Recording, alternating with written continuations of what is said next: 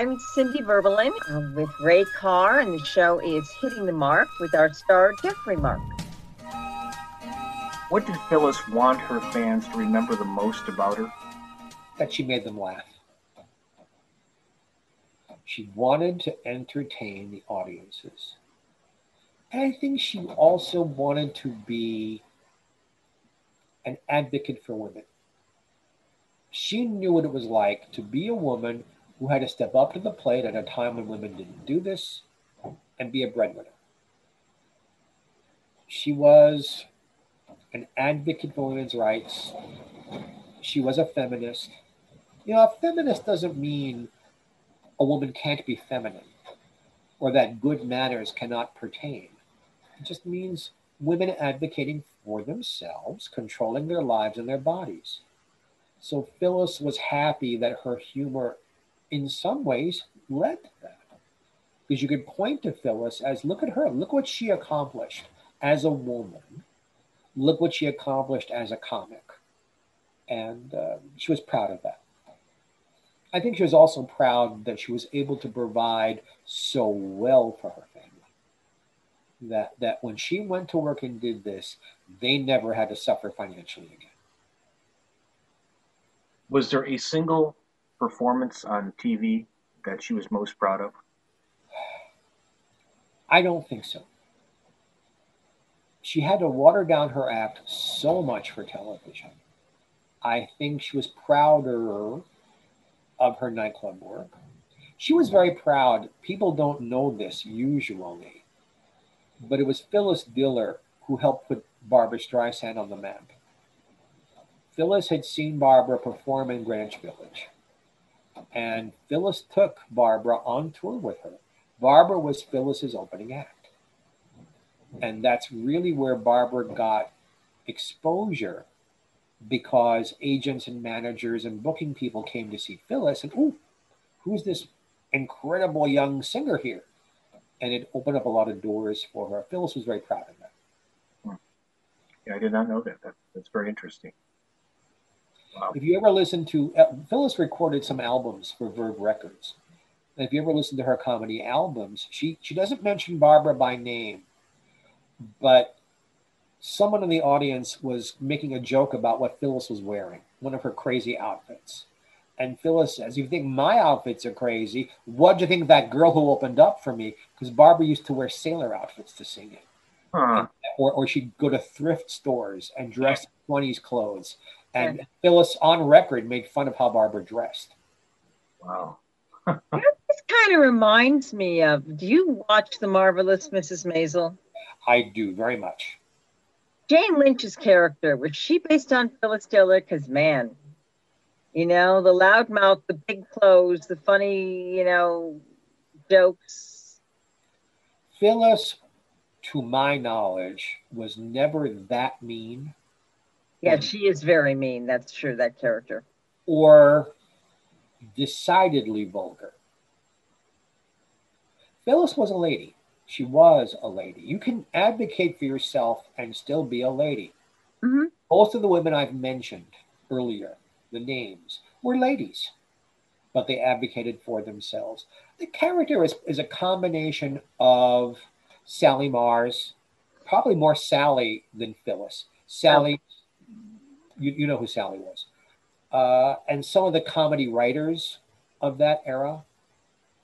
But uh, no, Phyllis was not that mean. She didn't treat her her help that way, uh, and and she didn't live in New York. So okay. But I can see why the story sounded so familiar for about three minutes.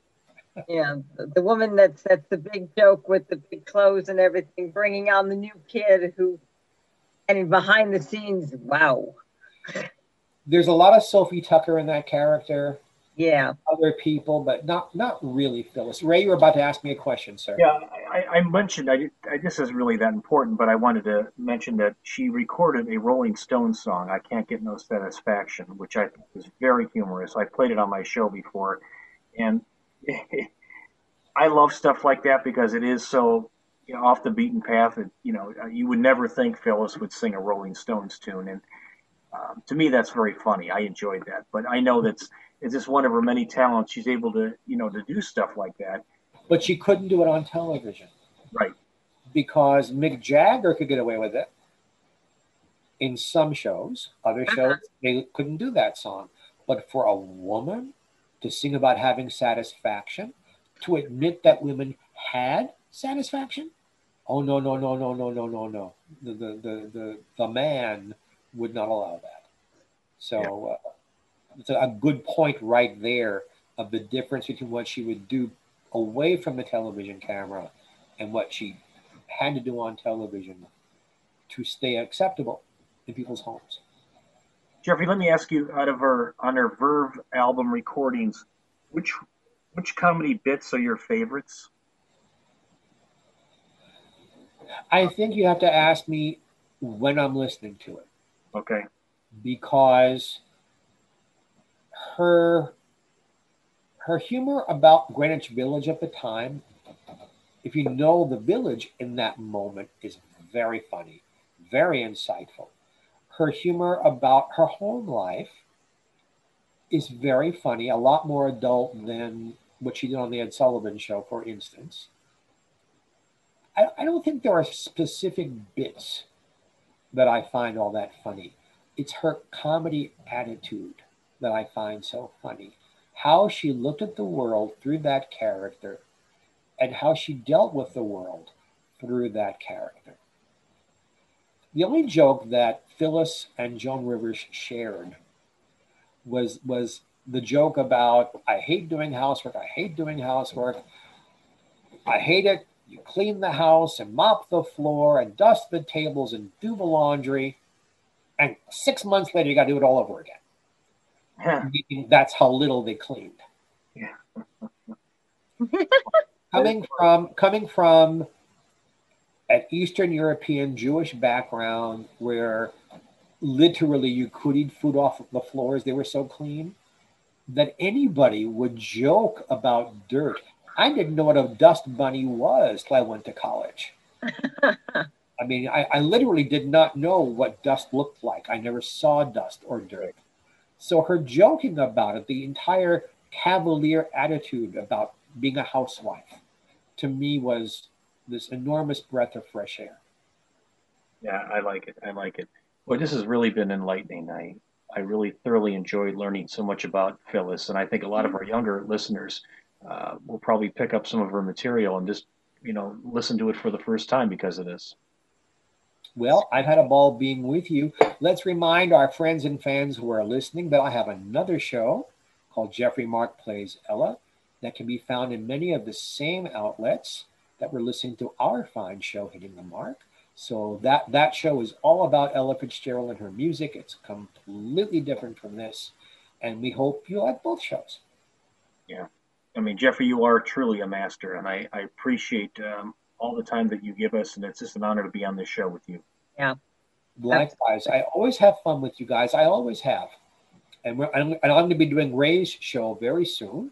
So listen for that, and I'll be a guest on his show. And uh, you know, you you do hundreds of these things every year. Not all of them are enjoyable. When I'm on with Ray and Cindy, I always have a good time.